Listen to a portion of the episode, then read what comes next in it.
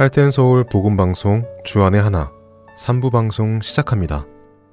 주안의 하나 3부에서는 노우호 목사님의 성경의 파노라마와 은혜의 설교가 준비되어 있습니다. 먼저 성경의 파노라마 함께 들으시겠습니다.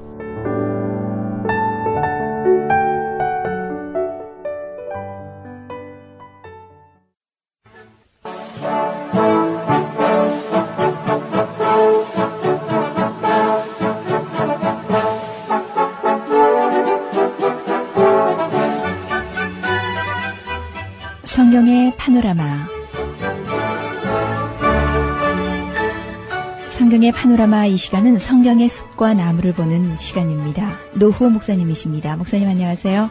반갑습니다. 김성윤입니다.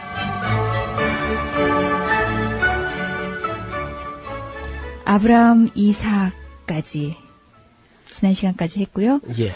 오늘 야곱, 야곱에 예. 대해서 어, 야곱은 그 이름이 우리에게 보여주는 대로 악착같이 그저 움켜잡는 물고 늘어지는 그런 성품의 소유자인데 좀 편안한 삶은 아니었던 것 같아요. 그래서 이제 그는 이 네 사람의 족장 중에서 가장 험악한 일생을 보냈습니다. 물론 그 끝이 좋아서 다 좋았습니다만은 그러나 역시 그 어려움을 겪은 사람들이 또 교훈을 남기는 것도 사실이에요. 야곱은 그야말로 그 파란 만장의 삶을 살고 험악한 세월을 보내면서 우리에게 많은 것을 가르치고 있고 자기도 고생이고 옆에 사람도 많이 고생을 하게 됩니다. 이 사람 때문에. 예. 성격 때문에요. 우리가 하나님을 믿으면서도 이 성격 때문에 자기도 어렵고 어, 주변 사람들도 어렵게 하는 그런 경우 참 많거든요. 근데 이 사람은 양보는 처음부터 안 한 사람입니다. 아니 뱃속에서부터 그저 예. 계속해서 그저 어, 에서와 싸우니까 그 죽는 건 이제 리브가가 좀 견디지 못하죠. 그래서 어, 리브가는 처음이자 마지막이야 저거 애기 한번 쌍둥이 놓는 거 왜냐면 아, 이 같으면 내가 다시는 애기를 가지지 못하겠다. 아마 그렇게 느꼈던 것 같습니다. 그래서 하나님께 아주 그 어, 진통 때문에 하나님께 기도하러 가요. 제가 이래가지고 어떻게 살겠습니까? 하고 항의를 했는데 하나님께서는 어, 내 뱃속에 두 국민이 있구나. 두 국민이 있다고 벌써 나라가 나눠질 것을 이야기를 합니다. 한 개인의 예, 다툼이 아니고 마침내 그것이 더 먼 미래까지 내다볼 때는 두 국민이 될 것을 내다봤습니다. 네. 요즘 말로 하면 아마 이 야곱과 그 에서는 이란성 쌍둥이였던 것 같아요. 그 성격도 다르고 체형도 다르고 범사가 다르죠 그냥. 그래서 뭐 그 야곱은 매끈매끈 하다 그러고 에서는 털 사람이라 그러죠. 그 성격도 다르고 아마 체격도 훨씬 달랐을 걸로 봅니다. 그래서 이것은 이제 결국 그 가정에 에, 그 편안하지 못한 그 순전히 이것은 뭐 에서 탓이 아니고 그 탓을 하면 야곱 탓이에요. 야곱이 그 성격 때문에 뱃속에서부터 리브가도 이제 힘들고 낳은 후에도 아마 화평한 관계가 한 번도 묘사된 적이 없습니다. 그리고 때 그 이삭은 40세에 리브가하고 결혼했거든요. 근데 20년 동안 아기를 낳지 못했어요. 그리고 60세 요즘 말하면 한갑년이죠. 예. 60세 돼서 야곱과 에서를 낳았는데 그 둘 낳고는 또 그걸로 끝입니다 그냥. 그 리브가가 얼마나 혼이 났던지 다시는 뭐 애기도 안 주셨는지 안 가졌는지 어떤 둘만 두었는데 그런데 그 형제간이 잘 지내지 못하고 늘 그저 그 티격태격이고 언제나 아마 에서가 가진 것은 야곱이 다 빼앗으려고 했을 것이고 그 때문에 그 집안은 늘 편치 않은 그런 면모를 엿볼 수가 있습니다. 어떻게든 그 자기가 형 장자 명분을 한번 빼앗아 보겠다는 그런 야심도 예. 포기를 하지 않고 기어이 그저 나중에 팥죽을 끓이다가 그 배고파하는 사람의 약점을 이용해 가지고 형 장난처럼 했는데 예선 아마 그걸 뭐 진지하게 생각하지 않았을 거예요. 근데 그럼 뭐 야곱은 장난이 아니죠. 예. 완전히 장자의 명분은 내 거다 이제 이렇게 우기게 됩니다. 그리고 이제 명분만 있으면 뭐합니까? 복이 있어야지. 예. 그래서 이제 또 어, 이삭이 한 130살쯤 되니까 아마 다른 것보다는 시력이 안 좋았는가 봐요. 시력과 이 청력이 이제 가물가물하면서 한 130살 되니까 그 자기 아들을 애선지 야곱이 잘 몰라요. 그 일찍 막 시력이 갔던가 봐요. 그래서 이제 그 축복을 한다고 하니까 우리는 지금 뭐 아버지가 아들에게 축복하는 그런 일이 우리 기독교인들 집에 별로 그렇게 심각하지 않은데 아마 그 이스라엘 사람들의 전통 속에는 아버지가 그 아들들에게 결정적인 축복, 즉, 어, 다시 말하면 임종 직전에 이제 마지막으로 남기는 그 축복은 건의가 있었던 것 같습니다. 그래서 그걸 이제 가로채려고 이제 야곱이 하는데 그 야곱보다는 리브가가 이제 그렇게 또 챙긴 거예요 사실상. 예. 그 아들 야곱은 아이고 그 뭐 아버지가 날 만져보면 금방 아실 텐데 하면서 복은 고소하고 저주 받지 않겠습니까? 그렇게 하는데 리브가가 아주 그 야곱에게 대한 애착을 가지고 그렇게 이제 염소털을 막 그 팔에다가 막 이렇게 예, 묻혀가지고 꼭 형 에서의 팔처럼 털이 많게 그렇게 해서 결국은 이제 음성도 변조해가지고 아버지 아들 예섭니다 뭐 이렇게 걸쭉하게 해가지고는 그래도 이제 그 이삭이 얼른 듣기에 음성이 좀 났는가 봐요. 그 손은 예서의 손이 맞는데 그 음성은 어찌 야곱의 음성 같다 하면서도 이제 그 아버지가 쏘아 넘어갑니다. 그래 복을 가로채고 나서는 예서가 그냥 그야말로 굉장히 그저 분노하게 되죠. 장자 명분 빼앗은 거는 뭐 몰라도 복을 딱 가로채고 나서는 뭐 대성 통곡을 했어요. 그 예서가요. 예. 예서 생각에는 아마 자기 아버지 이삭이 눈이 캄캄하고 한 거 보니까 오래 못 사실 것이다. 그래서 그 예서하는 말 속에 뭐 물론 화가 나서 한 말이지만은 아버지를 곡할 날이 가까웠으니 예, 아버지를 장사해놓고 나서는 너는 죽었다 이제 야곱을 죽여버리겠다고 그런 결심하는 걸 봤어요. 그러니까 그거 보면 지금 현재 아버지가 살아 있으니까 자기 분노를 절제하지만은 그런 후에라도 내가 야곱에게 반드시 보복하겠다. 그런 결심하는 것을 리브가가 듣고는 아주 초긴장을 하게 예. 되죠. 그래서 아무래도 이건 무슨 일이라도 반드시 나겠다. 그래 싶어서 이제 야곱을 그 외가로 바단 아람으로 어, 빼돌려 보내는 그런 장면이 나옵니다. 우리가 얼른 생각할 때 아마 그런 걸 가지고 옥신각신 하는 나이면은 그저 뭐 한, 어, 15살, 뭐 20살, 그런 나이가 아니겠나. 사람들이 그리 생각이 쉬워요. 근데 전혀 아닙니다. 그런 다툼이 일어나서 외가로 도망할 때 야곱의 나이는 70살이 넘었어요. 어. 70살 내지 71살 정도 그렇게 되었습니다. 에, 그리고 이제 이삭은 130세 정도 어, 됐지요. 예서는 이미 이제 결혼을 했습니다만 야곱은 그때까지도 결혼하지 못했습니다. 70세에 가까이 됐는데 물론 그때 당시 사람들이 수명이 120세에서 150세, 170세, 180세 그렇게 살 때니까 70 해도 뭐 요즘 같은 중반이죠. 35살 좀 됐는데 아직 결혼 못했다. 막 그런 정도 인정되겠죠. 음. 어떻든 그래도 70세는 좀 늦은 편입니다. 야곱이 이제 집을 나서 가지고 그 하루쯤 가다가 이제 잠을 자게 됐는데 거기가 베델이라는 곳이죠. 옛날에 이름은 그 루스였는데 거기서 야곱은 이제 돌베개를 가지고 잠을 자다가 꿈을 꾸게 됐는데 꿈에 그 자기가 누운 곳에 그 사닥다리가 하늘에 쭉 펴져 있으면서 그 사닥다리 위에 보니까 하나님이 앉아 계신 걸 봤습니다. 그게 얼마나 놀랐던지 나중에 잠이 깨가지고 어, 거기를 하늘의 문으로 알았어요. 근데 신앙이 뭐 좀 그렇죠. 하나님이 안 계신 곳이 없는데 거기 특별히 하나님이 계신 줄 알고 이제 거기다가 나중에 자기가 뭐 그 하나님 집을 짓겠다는 그런 이제 약속도 하고 그리고 그 약속도 보면요 아주 재미있게 합니다 야곱이 나를 만약에 편안히 돌아오게 하고 아버지 집에까지 잘 도착하게 하고 내가 가는 길에 먹을 거 주고 입을 거 주고 뭐 이거 다 따집니다. 그러니까 하면은 하나님이 내 하나님 될 것이고 내가 11조를 바치겠나이다. 그렇게 아주 그 야무지게 따지는 것을 볼 수 있습니다. 그러나 하나님께서는 따지지 아니하시고 그리 하거나 말거나 네가 그리 안 한다 할지라도 내가 네게 약속한 것을 다 이룰 때까지 내가 너를 떠나지 아니할 것이다. 하나님은 아주 은혜로운 약속을 하셨는데 야곱은 아주 째째한 약속을 덧붙이는 그런 면을 볼 수 있습니다. 역시 그 야곱의 성품의 소치죠. 결국 이제 야곱은 자기 외삼촌 라반의 집에 들어가게 되었고 거기서 뭐 처음에는 환영을 받게 됩니다. 환영을 받게 되지만은 어 이제 그 야곱의 성격이 아주 그 고약한 면이 있어가지고 그 외삼촌 집에서 20년 동안 있는 동안에 쏟기도 하고 쏟기기도 하고 아주 그 외삼촌 사이이기도 하고 난 이제 그 딸을 라헬과 레아를 또 자기 아내로 맞이했기 때문에 장인이 되기도 하고 좀 그렇죠. 네. 우리 한국적인 상황에서는 이해하기 어렵습니다만은 그런 나라에서는 그 외삼촌 정도 되면 다 그 사위 삼고 뭐 그렇게 합니다. 외사촌하고 결혼하기도 하고. 근데 야곱이 자기가 이제 열심히 일해봤자 어 뭐 내거는 소득이 별로 없지 않은가. 아내 둘을 위해서 벌써 14년을 허비했으니까 정말 나도 뭔가 내가 언제나 내 집을 세우겠습니까? 그리고 이제 예삼촌에게 이야기하니까 그 무엇이 네 싹이 되겠느냐 정해라. 내가 그걸 시행하겠다. 어떻든 야곱이 예삼촌 집에 들어가고는 후로부터 하나님께서 그 야곱 때문에 복을 주셨어요. 그 라반 집에다가. 그래서 야곱이 그걸 압니다. 이제 내가 들어오기 전에는 예삼촌 양떼가 작았는데 제가 오는 후로 이렇게 많이 번성한 건 사실 아니냐 말이야.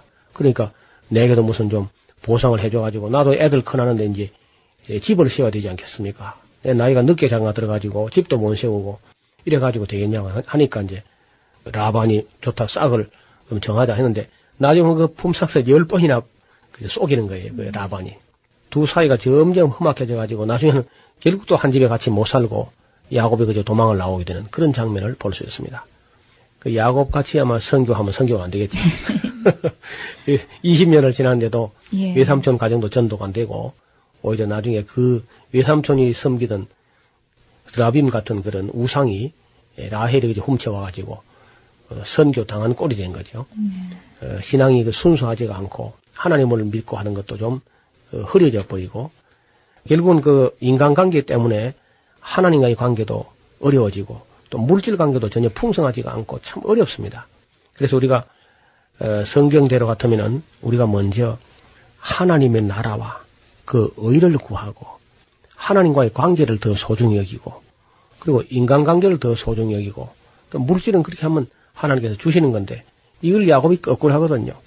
계속 소유 때문에 자기 것을 챙기는 그런 성격 때문에 소유도 그렇게 넉넉하지 못하고 그리고 인간관계도 항상 그저 버성기게 되고 네. 하나님과의 관계도 늘 원만하지 못하고 하나님께서는 그를 사랑하고 있지만 그는 전혀 하나님 사랑을 느낄 수가 없는 그런 상태에 빠지게 됩니다. 그래서 야곱의 일생은 우리가 어떤 면에서는 좀 더 자세히 공부할 필요가 있습니다. 아브라함처럼 이삭처럼 정말 믿고 순종하면 쉬운데 네. 그럼 신앙을 아주 어렵게 만들어요.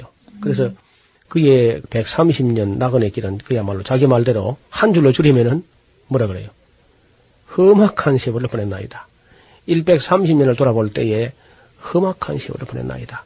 그리고 그 이후에 이제 애굽에 가서 비로소 한 17년 더 살았지요. 애굽에서. 그래서 147세까지 살았는데 일생 중에 뭐 굳이 야곱의 이야기만 아니라 이제 그 아들들 이야기도 조금 살펴봐야 되겠는데 다 하기는 어렵고요.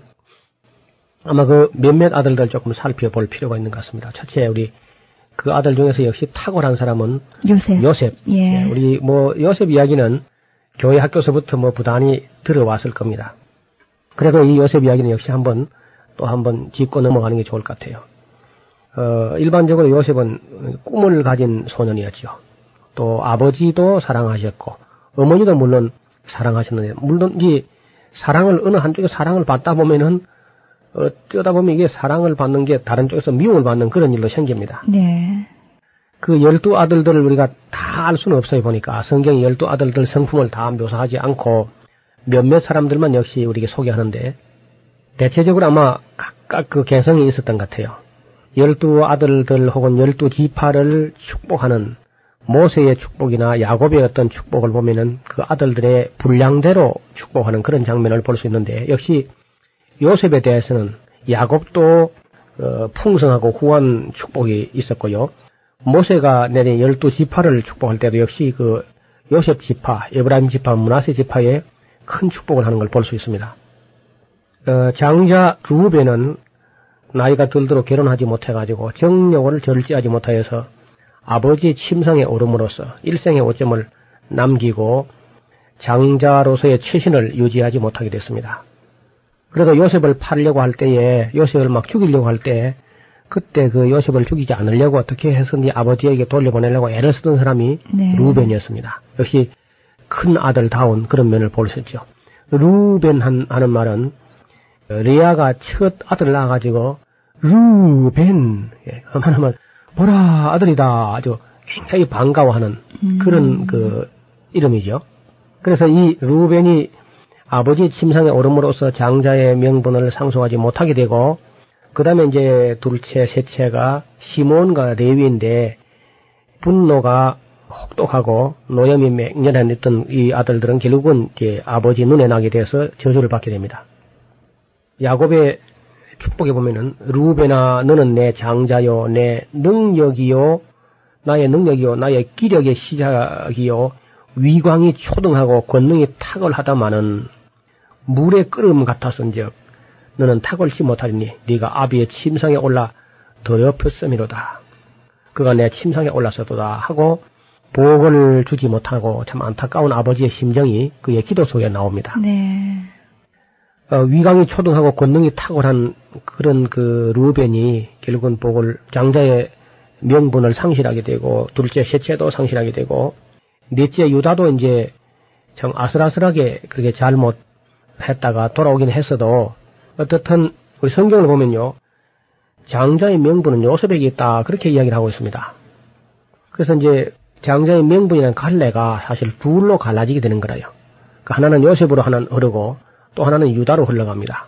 그래서 이 어, 축복의 아버지의 축복의 두 맥이 유다를 통해서 한 맥이 흘러가고 요셉을 통해서 한 맥이 흘러가게 됩니다. 이것을 이제 창세기 읽을 때 우리가 벌써 이걸 다 간파해놔야 그 숲을 보고 나무도 보고 큰 길, 큰 흐름을 볼 때 벌써 여기서 두 갈래가 난 것은 야곱의 아들들이 하나는 레아의 소생이고 하나는 라헬의 소생 이 두 갈래로 나누어지는 것이죠.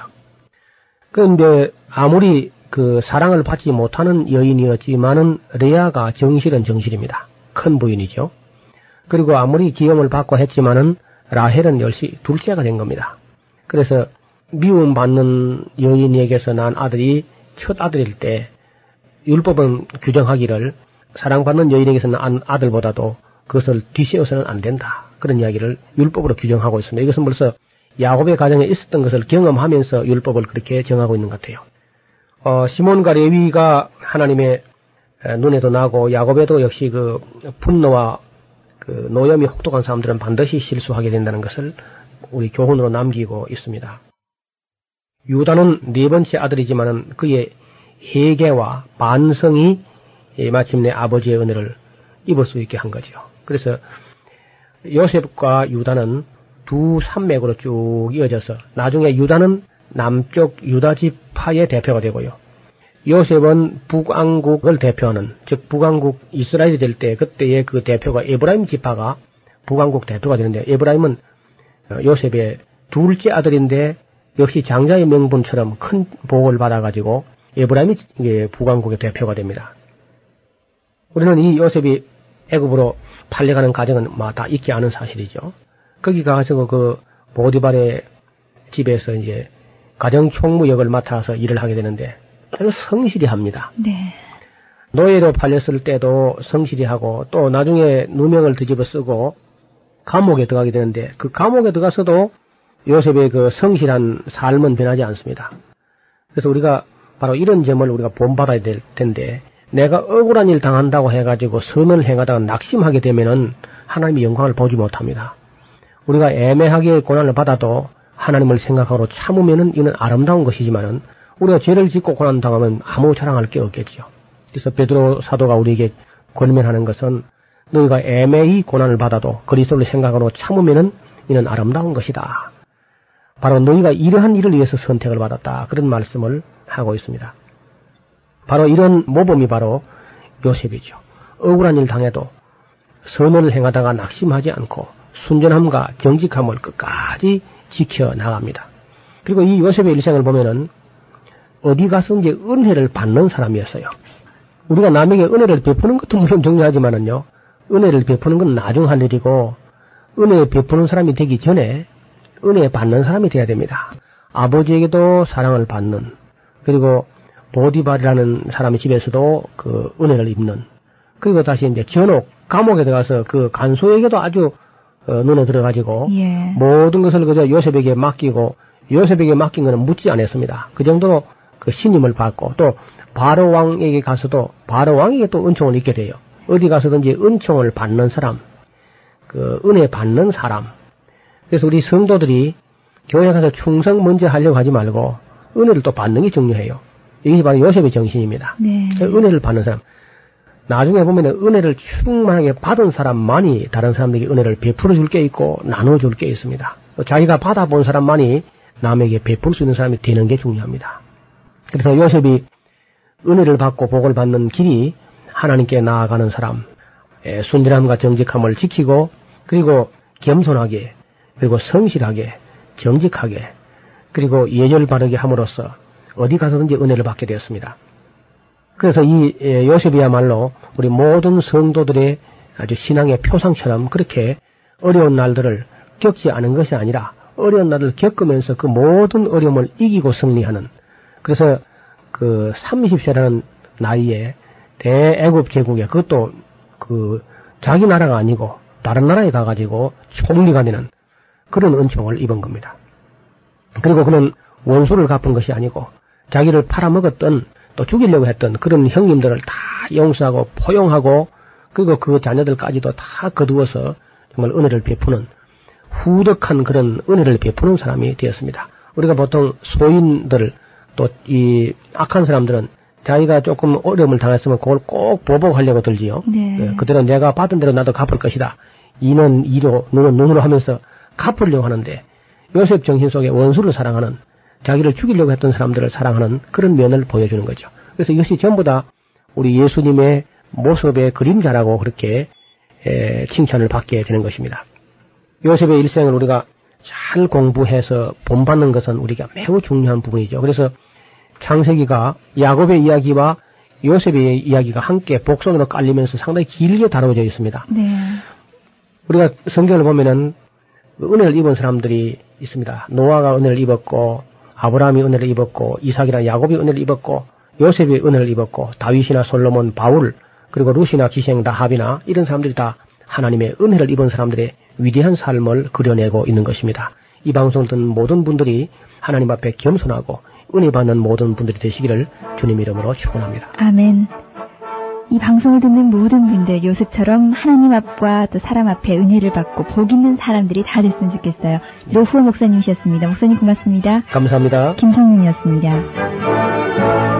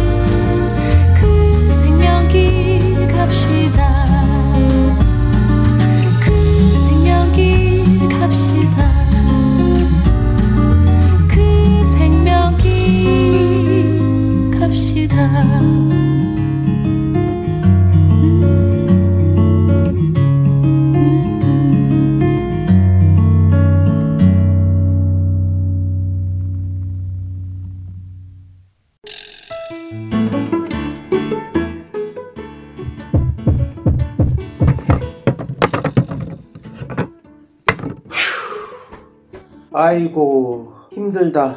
여보, 정말 수고 많았어요. 그게 마지막 짐이죠? 음, 이제야 이사가 끝났네.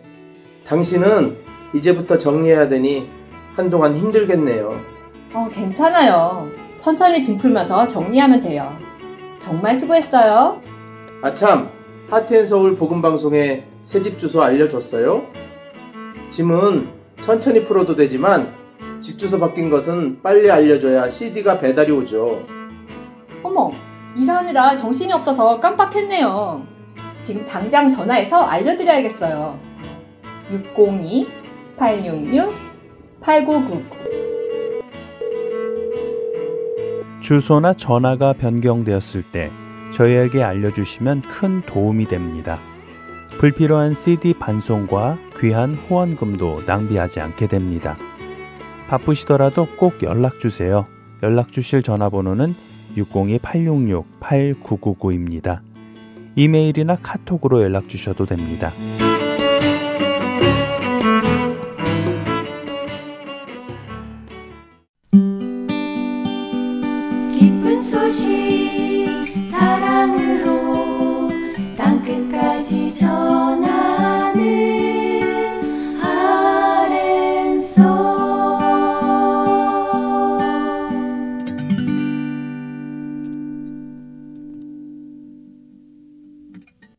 은혜의 설교 말씀으로 이어드립니다.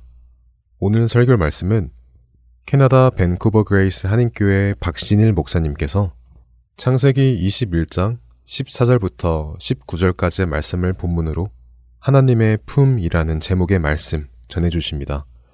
은혜 시간 되시길 바랍니다.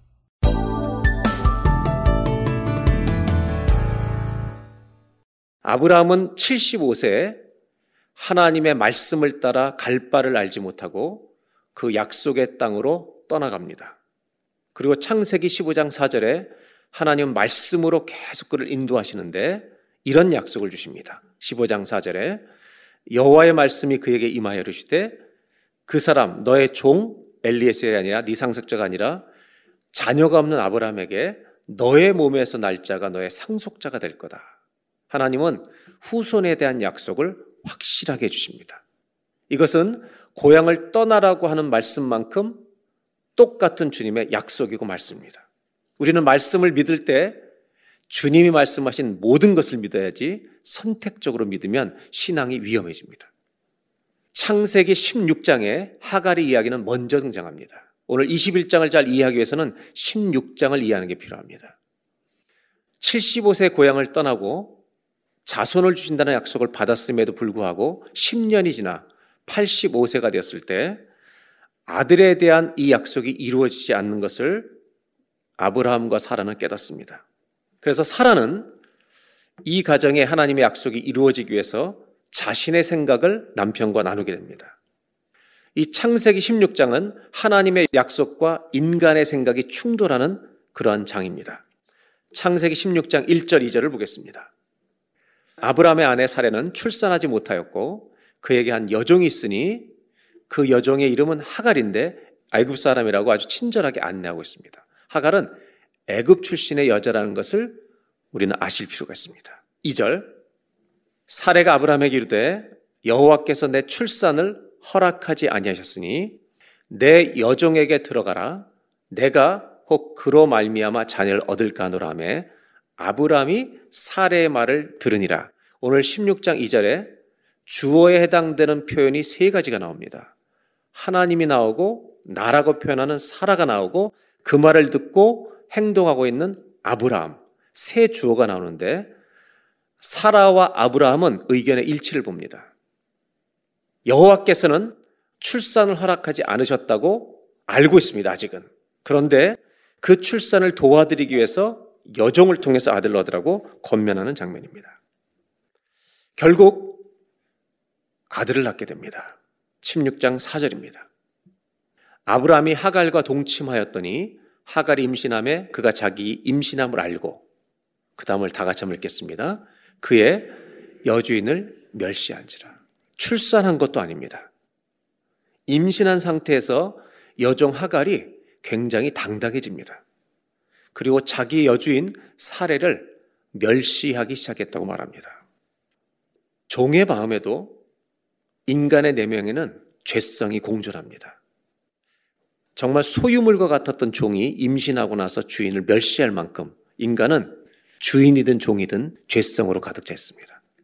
5절입니다. 사례가 아브라함에게 이르되 내가 받는 모익은 당신이 받아야 옳도다. 자기가 권면해 놓고 벌어진 결과에 대해서 책임은 남편이 지라는 것입니다.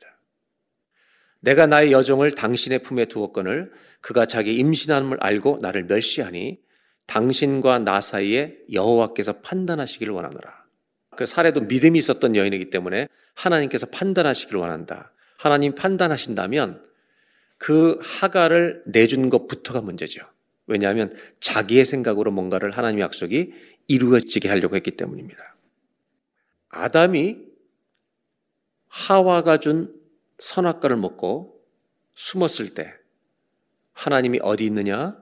왜 먹었느냐 물어보셨을 때 당신이 만들어서 나한테 준 여인이 시켜서 그렇게 했다고 책임을 회피했던 것처럼 사례는 자기가 저지른 이 이야기의 결과에 대해서 남편이 책임지라고 말하고 있습니다. 여러분, 두 사람이 함께 사는 거 쉽지 않은 일입니다. 맞죠? 죄인 두 사람이 같이 사는 거 참 쉽지 않습니다. 거꾸로 생각해 보면 내가 죄인인 걸 알고 하나님을 의지하는 사람이 될 때 그 결혼은 기가 막힌 결혼이 된다는 것입니다. 죄성이 드러나면 파괴적인 결혼이 되지만 내 죄성 때문에 연약함을 알고 주님을 의지하며 사는 남편과 아내가 될 때 천국을 맛보는 가정도 될 수 있다는 것입니다. 오늘 이 본문은 임신했던 여종의 멸시를 보고 사례가 남편 아브라함에게 해결하라고 당신 때문이라고 책임을 전가하는 장면입니다. 이때 16장 6절에 아브라함이 너무 쉽게 대답을 합니다. 6절을 보겠습니다. 아브라함이 사례에게 이르되 당신의 여종은 당신 수중에 당신 손에 있으니 여종이니 당신의 눈에 좋을 대로 그에게 하라. 화가 나니까 지혜로운 대답은 못합니다. 당신이 알아서 처리하라는 겁니다. 사례가 하가를 학대합니다. 멸시를 받으니까 학대하는 겁니다. 주인의 권세로. 하갈이 사라 앞에서 도망쳤다고 16장 이야기는 이렇게 마무리가 되고 있습니다. 이 이야기를 읽어보니까 당신 맘대로 처리하라고 하는 아브라함, 주인을 멸시하는 하갈, 그를 학대하는 사례, 그것 때문에 도망치는 하갈. 이 세 사람의 장면을 보면 하나님 아버지가 이 가정을 보실 때, 하나님 아버지가 이 장면을 보실 때 절대로 마음이 편치는 않으셨을 것입니다. 하나님의 마음은 이 세 사람 때문에 고통하셔야 했습니다. 부부가 싸우는 것이 둘만 고통스러운 것이 아닙니다.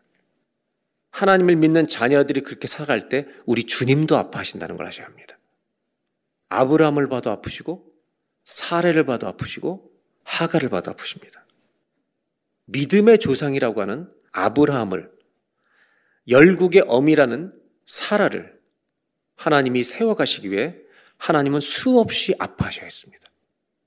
저와 여러분, 우리가 걸어가고 있는 신앙의 여정을 주님은 바라보고 계십니다.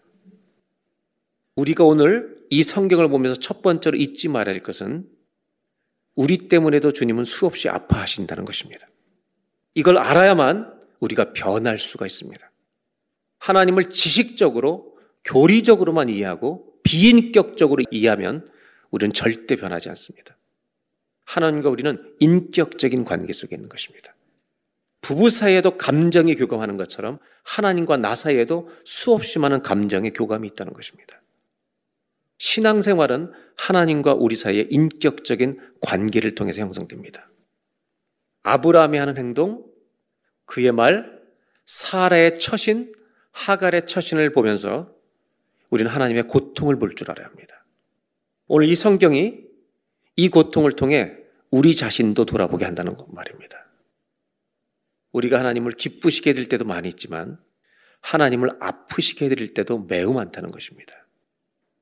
한 번만 따라해 보실까요? 하나님은 나 때문에 자주 아프십니다. 이걸 우리가 알고 신앙생활 했으면 좋겠습니다.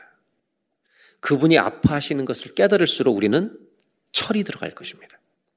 성경을 읽을 때 하나님과 우리의 관계를 형식과 교리로 묶어버리면, 지식으로 묶어버리면 우리가 변할 기회는 점점 없어집니다.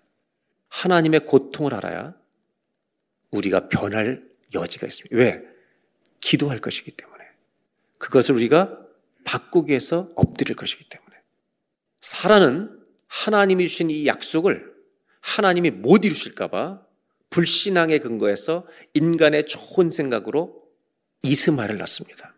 하나님은 이스마엘이 약속한 씨가 아니라고 말씀하십니다. 신약 성경은 하나님이 약속한 그 씨를 갈라디아 3장에 뭐라고 얘기하고 있냐면 그리스도가 올 것을 준비하는 씨라고 말씀하십니다. 이스마엘이 아닙니다.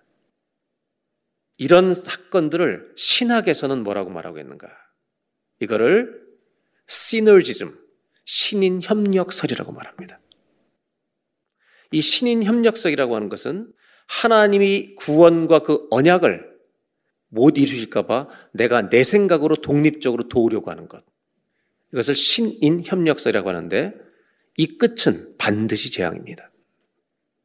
오늘 아브라함의 이야기는 아브라함과 사례가 하나님을 도와드리려고 했던 인간적인 생각의 결과물들입니다. 이제 우리는 하갈에 조금 더 초점을 두려고 합니다. 애굽 출신의 여정이었던 이 하갈은 종으로 사는 것도 억울한데 이 가정의 대리모의 역할을 했습니다. 자기도 물론 주인을 멸시했지만 주인의 학대를 받고 도망갑니다. 우리가 한국적인 표현으로 말하면 기구한 운명을 가진 여인이었습니다. 오늘 성경에 그는 도망칩니다. 그 도망친 곳은 광야라고 성경은 기록하고 있습니다. 16장 7절입니다. 한번 다 같이 읽겠습니다. 여호와의 사자가 광야의 샘물 곁 곧 술길 샘 곁에서 그를 만나. 하갈이 도망갔다는 말이 6절이고 7절에 여호와의 사자 하나님의 대리자입니다. 광야에 홀로 나가 있는 임신 중에 나가 있는 하갈을 찾아가서 만났다고 말하고 있는데 원문의 영어 성경에는 찾으셨다고 말합니다. 성경을 읽으면서 은혜가 되는 것이 있습니다. 하나님은 믿음의 조상이었던 아브라함에게만 관심이 있는 분이 아닙니다. 멸시 천대를 받는 쫓겨난 하갈에게도 관심이 있다는 것입니다. 이것이 하나님을 보여주는 성경의 메시지입니다. 화려하게 나타나는 인물에게만 관심이 있으신 것이 아닙니다. 하나님은 오늘도 이름 없이 고생하고 눈물 흘리고 있는 사람들에게 깊은 사랑과 관심을 갖고 계시다는 것이 하갈의 이야기입니다. 특별히 오늘 이 구절이 더 은혜가 되는 것은 하갈이 주님을 찾지 않았습니다. 신음하고 있는 광야에서 어디로 가야 될지 모르는 방황하고 있는 하갈을 주님이 먼저 찾아가셨다는 것입니다. 사마리아 여인이 예수님을 찾은 게 아닙니다. 예수님이 그 여인을 만나고자 기다리고 계셨습니다. 내가 힘들 때 하나님은 나를 먼저 찾으시는 분이라는 것을 잊지 마셔야 합니다. 이것이 하나님 아버지의 마음입니다. 하나님은 하갈에게 이제 사자를 통해 말을 것입니다. 16장 8절. 살해 여종 하가라, 내가 어디서 왔으며 어디로 가느냐? 굉장히 철학적인 질문 같습니다. 아담에게 하셨던 질문 같고 가인에게 하셨던 질문 같습니다. 대답합니다. 그가 이르되 나는 내 여주인 사례를 피하여 도망합니다. 사례와 살 수 없어서 나는 정체성이 도망자가 되었습니다. 라고 고백합니다. 그는 도망자로 살고 싶었습니다. 여호의 사자는 돌아가라고 원합니다. 너의 주인의 수하에 들어가 그의 명령에 복종하고 너의 정체성을 도망자로 인생을 마치지 말라고 권면합니다. 그리고서 뭐라고 약속하시냐면 네가 아들을 낳을 텐데 너의 후손도 내가 번성하게 해주라고 약속하십니다. 자기가 원치 않는 자녀를 얻게 됐지만 그 후손도 주님은 귀하게 여겨주시겠다는 약속입니다. 그리고 16장 11절에 뜻깊은 이름을 주십니다. 11절을 다 같이 한번 함께 봉독합니다. 여호와의 사자가 또 그에게 이르되 내가 임신하였은즉 아들을 낳으리니 그 이름을 이스마엘이라 하라 이는 여호와께서 내 고통을 들으셨습니다. 주인이 되지 못하고 종으로 살아야 했던 이 가정의 고통을 주님이 들으셨다는 의미로 아들의 이름은 이스마엘이라 이렇게 붙이라 하십니다. 결국 하갈은 주인 사례에게 돌아갑니다. 하갈을 돌아갈 수 있게 한 힘은 자신에게 찾아오셨던 하나님이십니다. 하나님이 오셨기 때문에 다시 가는 겁니다. 그리고 하갈은 하나님을 이렇게 고백합니다. 16장 13절. 하갈이 자기에게 이르신 여호와 이름을 나를 살피시는 하나님. You are the God who sees me. 나를 바라보시고 돌보신 하나님이다. 라는 신앙 고백을 가지고 돌아옵니다. 내가 어떻게 여기서 나를 살피신 하나님을 배웠는가? 여러분, 이 하갈은 한 가지를 확실히 깨닫습니다. 내가 갈 길을 모르고 광야에서 헤매고 있을 때 그분이 나를 찾아오셨다는 것입니다. 오늘 성경이 우리에게 주시는 두 번째 교훈이 있습니다. 내가 힘든 날에 하나님은 먼저 나를 찾아오신다는 것입니다. 우리가 찾아가는 것이 아니라 주님이 먼저 찾아오신다는 것을 성경은 보여주고 있다는 것입니다. 여러분의 삶 속에 힘든 날을 통과하고 있는 분이 있다면 오늘 잊지 마셔야 합니다. 저는 하가를 찾아가신 하나님이 어제나 오늘이나 영원토록 동일하시다고 믿습니다. 힘든 시간을 통과하는 과정이 있다면 주님은 여러분 집에 이미 와 계실 것입니다. 오늘 그 주님을 눈일 열어 뵙는 은혜가 있기를 주의 이름으로 축복합니다. 이렇게 돌아온 하갈은 이제 21장 이야기로 이어져 갑니다. 21장은 아브라함의 아내 사례가 남편이 100세 때 아들을 얻게 되는 이야기로 시작합니다. 자기 생각으로 이스마엘을 낳았지만 주님이 약속하신 시는 그것이 아닙니다. 하나님은 기적적인 방법으로 100세 아브라함 100세 아들을 주십니다. 86세 이스마엘을 낳고 100세 이삭을 낳습니다. 그럼 나이 차이가 둘이 얼마인지 아시겠죠? 두 아들이 생겼습니다. 문제가 또 일어납니다. 이스라엘 사람들의 풍수급은 세 살 때 젖을 뗄 때 특별한 잔치를 벌입니다. 젖을 뗀 후에 사무엘을 성전에 데려다 놓은 것처럼 젖을 뗄 때 잔치를 벌이는데 이때 한 사건이 일어납니다. 임신했을 때는 여종이 주인을 멸시했는데 나이 차이가 좀 있으니까 형 이스마엘이 이삭을 놀리는 장면이 나옵니다. 얼마나 이 엄마 사라 입장에서는 마음 아픈 일이었겠, 속이 상한 일이었겠어요. 내 친자가 종의 아들한테 업신여금을 당하는 걸 보니까 이거는 참을 수가 없었습니다. 사람은 어떤 존재냐면요. 백세 아들 주시는 기적을 체험하고도 감정적인 분노는 저절로 없어지는 건 아닙니다. 기도하는 고통을 통과해야 품을 수가 있습니다. 여러분, 좋은 그리스도인이 되기 위해서 고통을 통과하는 은혜가 있기를 바랍니다. 있는 그대로 표현하는 것이 아니라. 그러나 사라는 이 고통을 표현합니다. 21장 10절을 아, 보겠습니다. 10절 제가 읽어드릴게요. 아브라함에게 이르되 뭐라고 했냐면 이 여종과 아들을 내쫓으라고 말합니다. 굉장히 중요한 구절이에요. 이 종과 아들을 내쫓아버리라는 겁니다. 하나님이 돌아오게 하셨는데 내쫓으라는 겁니다. 그러면서 중요한 얘기를 하는데 이 종의 아들은 이스마엘은 내 아들 이삭과 함께 기업을 얻지 못하리라. 유산을 상속받지 못하려고 말합니다. 이거는 표면적인 언어는 유산을 줄 수 없다는 이야기지만 이 이야기는 신약에서 굉장히 중요한 상징적인 메시지로 사용이 됩니다. 그것은 오늘 설교 끝에 가서 볼 것입니다. 아브라함은 그래도 자기 아들인데 괴로워합니다. 그때 하나님이 아브라함에게 하시는 말씀이 21장 12절 13절입니다. 21장 12절 13절 하나님이 아브라함에게 이르시되 내 아이나 내 여정으로 말미암아 근심하지 말고 사라가 내게 이른 말을 다 들으라. 사라가 했던 말 들었다가 봉변을 당했는데 이번엔 들으라는 것입니다. 이삭에게서 나는 자라야 내 씨라 부를 것임이니라. 13절. 그러나 여종의 아들도 내 씨니 내가 그로 한 민족을 이루게 할 것이다. 이삭을 통해 후손, 하나님 약속하신 후손들이 또 태어날 뿐만 아니라 하갈이 낳았던 이스마엘도 한 민족을 이루게 하는 것 할 테니까 염려하지 말고 내보내라고 말씀하십니다. 하갈과 이스마엘을 내보내신 하나님은 냉정하신 하나님이어서 그렇게만 하시는 것이 아니라 그런 표현을 강조하는 것이 아니라 하나님신 약속의 씨가 이삭이라는 것을 확인시켜 주시고 또 하나는 그의 후손도 내가 돌보겠다고 약속하시면서 내보내라고 말씀하십니다. 여기에서 오늘 우리가 읽었던 정말 가장 가슴 아픈 장면이 오늘 처음 읽었던 본문입니다. 이 성경은 부모라면 누구나 공감할 수 있는 아픔이 여기 있습니다. 14절입니다. 아브라함이 아침에 일찍 일어나 떡과 물 한 가죽 부대 얼마나 먹고 살 수 있는 양식이겠습니까? 적은 양식을 하갈의 어깨에 메어주고 그 아이를 데리고 가게 하니 이스마엘도 아브라함의 아들입니다.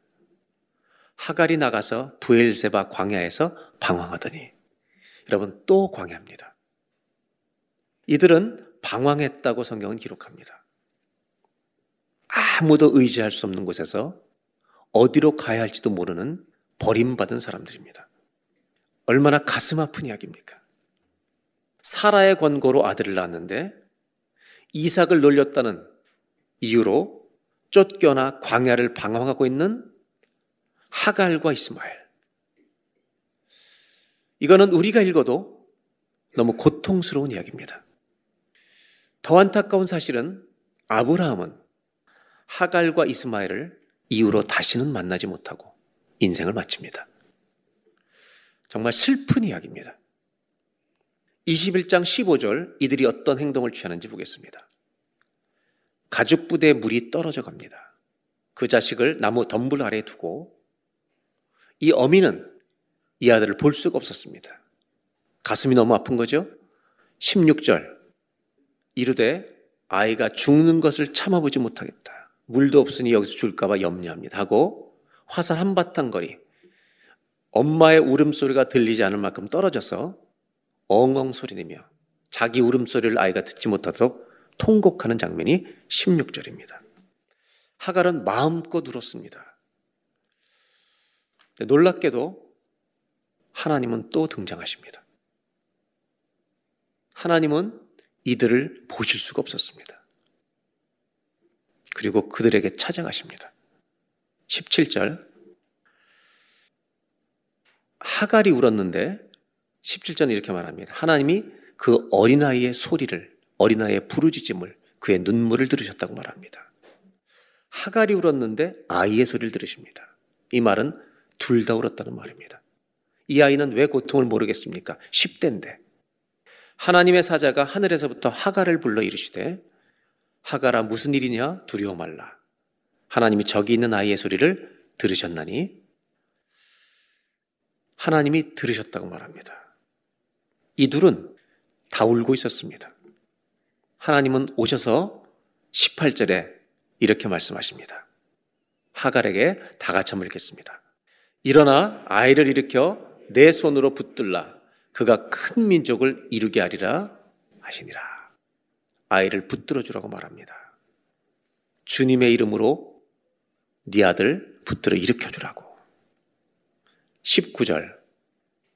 하나님이 하갈의 눈을 밝히셨으므로 샘물을 보고 물이 떨어져서 죽을 것을 염려했는데 눈을 밝혀주셨는데 샘물이 있는 거예요. 가서 가죽 부대에 물을 채우다가 그 아이에게 마시게 하였더라. 여러분 옆에 샘물이 있었던 거예요? 없었던 거예요? 있었는데 보이지가 않는 겁니다. 사람은 절망하면 나밖에 안 보입니다. 그리고 이 이야기는 20절, 21절에 하갈과 이스마엘의 이야기는 21장에서 이렇게 끝이 납니다. 제가 읽어드리겠습니다.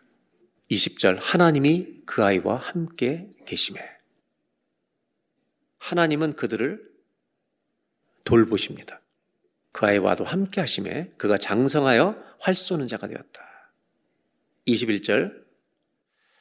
그가 바란광에 거주할 때 그의 어머니가 그를 위하여 애굽 여자였잖아요. 애굽 땅에서 아내를 얻어 주었더라. 이것이 여기까지가 하갈과 이스마엘 엄마 아들의 이 고통스러운 이야기입니다.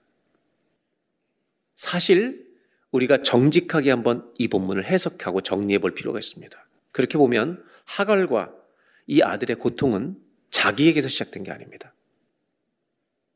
아브라함과 사라가 주님을 불신앙한 데서 믿지 못한 데서 비롯됩니다. 그리고 인간의 좋은 생각이 만든 결과였습니다. 우리가 사는 세상에도 이런 사람들은 흔히 있습니다. 남편에게 버림받은 아내들이 있습니다. 아내에게 버림받은 남편들도 간혹 있습니다.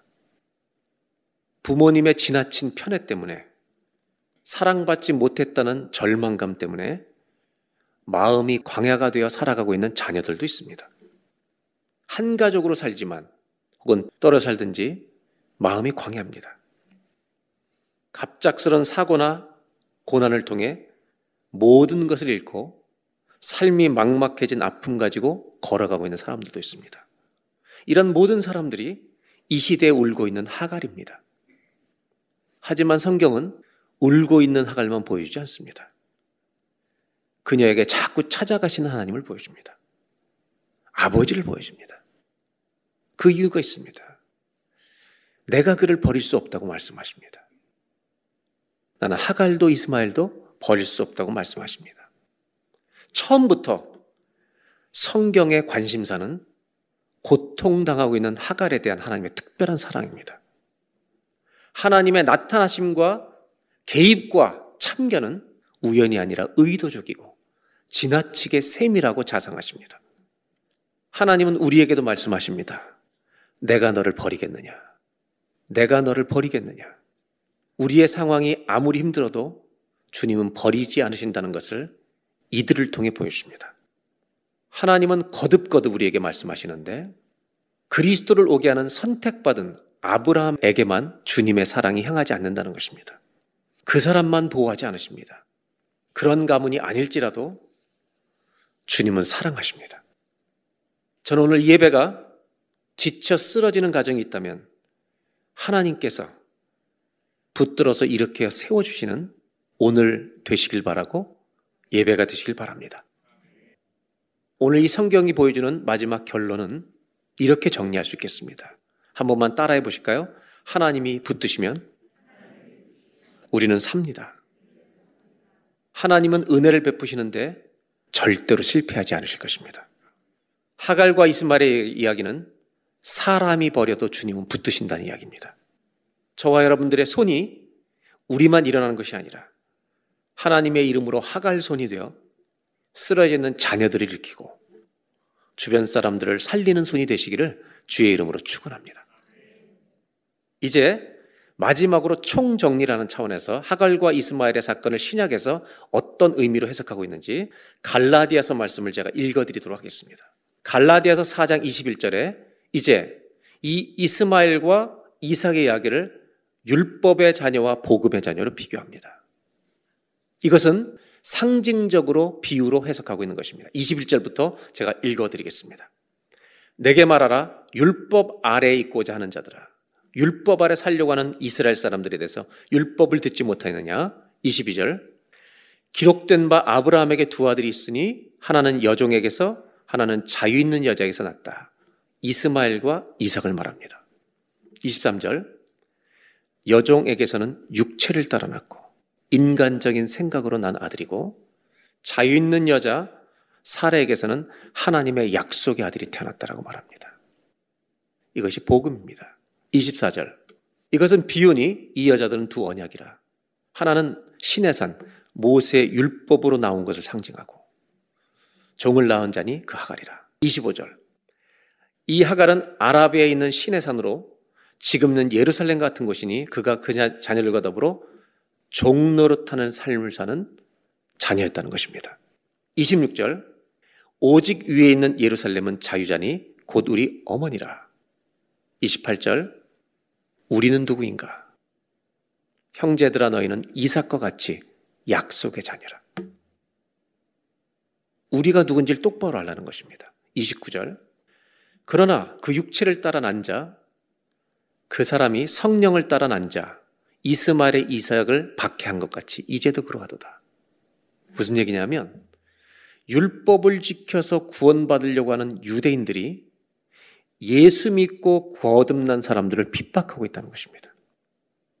무슨 얘기인지 아시겠어요? 유대인들이 이스마엘 되기를 자처하고 있다는 겁니다. 그리고 이방인들이 예수 믿고 하나님의 자녀 이삭이 되었다는 것입니다. 이것이 갈라디아서의 이야기입니다, 지금. 30절. 그러나 성경이 무엇을 말하느냐? 여종과 그 아들을 내쫓으라는 이 사건이 비유적으로 사용되는데 여기서 여종의 아들이 자유 있는 여자의 아들과 더불어 유업을 얻지 못하리. 종은 유업 못 받는다. 상속을 받으려면 그분의 자녀가 되야 된다는 것입니다. 이거를 강조하려는 것입니다. 이 비유를 가지고 자녀됨의 소중함을 강조하는 것입니다. 31절. 이것을 바울은 정리합니다. 다 같이 한번 읽겠습니다. 그런즉 형제들아 우리는 여종의 자녀가 아니요 자유 있는 여자의 자녀니라. 바울은 하갈과 이스말 이야기를 가지고 현대인들, 특별히 유대인들, 갈라디아 교회 이방인들과 유대인 사이에 혼동이 있는 이들을 위해서 정확한 정리를 해줍니다. 예수 믿은 사람은 다 이삭의 후손이다. 아멘. 그 얘기를 해주는 겁니다. 그 자리에 있으라는 겁니다. 종으로 살지 말라는 겁니다.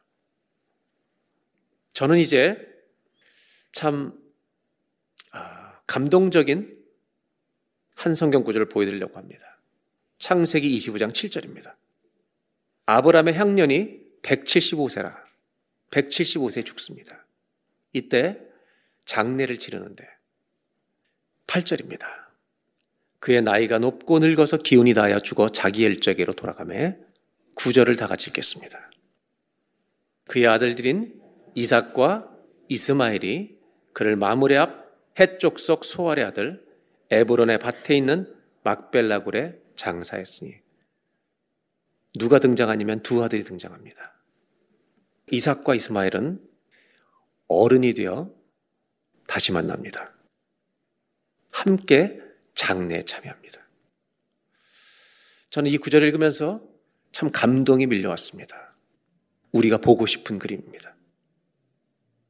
하나님 안에서 이 두 사람의 만남은 가능합니다. 이스마엘의 후손들은 어떻게 되었는지 25장 17절을 보겠습니다. 이스마엘은 향년이 137세 기운이 다하여 죽어 자기 백성에게로 돌아갔고 이스마엘도 죽습니다. 이스마엘의 후손은 18절 그 자손들은 하윌라에서부터 아수르로 통하는 애굽 앞 술까지 이르러 애굽부터 아수르로 올라가는 서쪽 편에 주로 이 이스마엘의 후손이 거주했다고 성경 기록하고 있습니다. 그 모든 형제의 맞은편에 거주하였더라. 이것이 이스마엘 이야기의 끝입니다. 저는 오늘 하나님 아버지의 마음에 대한 이야기를 좀 나누려고 합니다. 이사야서 19장 22절에 주님의 마음이 이렇게 드러나는 곳이 있는데 보겠습니다. 여호와께서 애굽을 치실지라도 치시고는 고치실 것이므로 애굽도 여호와께 돌아올 줄로 믿습니다. 돌아올 것이라. 여러분, 애굽도 돌아올 것입니다. 아멘. 이게 주님의 꿈이에요. 여호와께서 그들의 간구함을 들으시고 그들을 고쳐 주시리라. 23절. 공교롭게도 이스마엘에게 쓰였던 지명이 여기 나옵니다.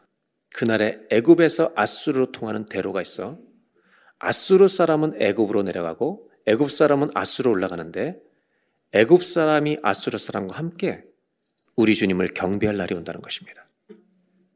24절 그날에 이스라엘이 애굽, 아수르 셋이 함께 더불어 셋이 세계 중에 복이 되리니 아멘. 이 셋이 다 주님의 복이 된다는 것입니다. 25절 이게 주의 마음입니다. 이는 만군의 여호와께서 복 주심에 이르되 내 백성 애굽이야. 내 손으로 지은 아수르야. 나의 기업 이스라엘이야. 그 어느 한 민족도 주님은 종이 되는 걸 원치 않으십니다. 복이 있을지어다. 하나님 아버지 마음이 무엇일까요? 이사야 노래는 왜 아수르, 애굽, 이스라엘 모두가 내 기업, 내 아들이라고 말씀하십니까? 하나님의 품, 하나님의 이 품 안에는 어느 나라가 들어있는 것입니까? 어느 자식이 들어있는 것입니까? 아브라함도 안겨 있고 사라도 안겨 있고 하갈도 이스마엘도 모두 안겨 있습니다.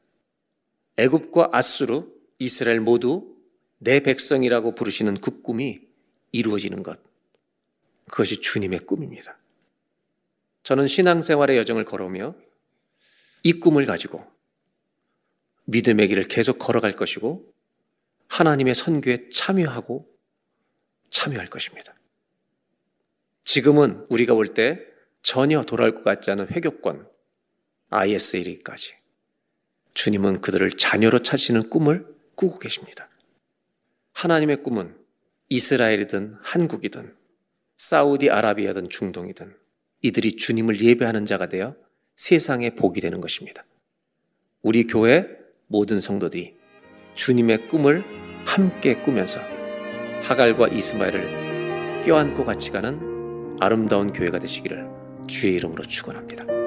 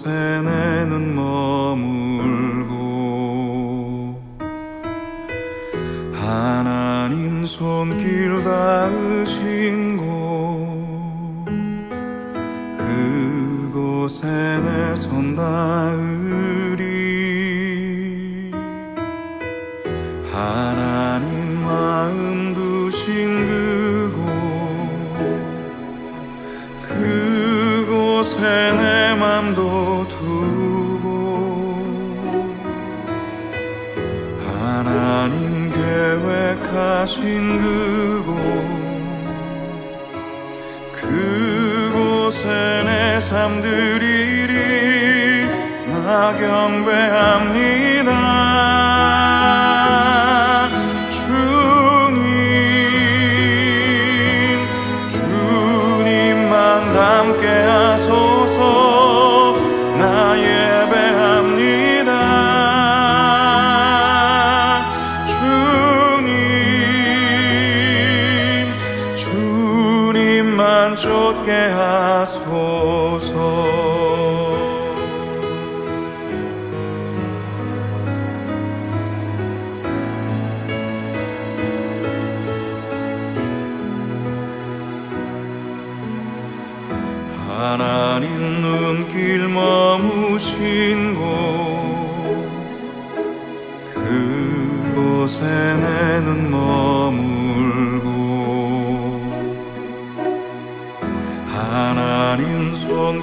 닿으신 곳.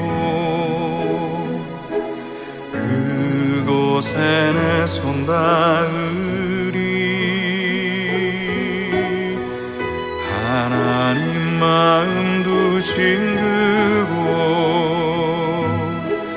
그곳에 내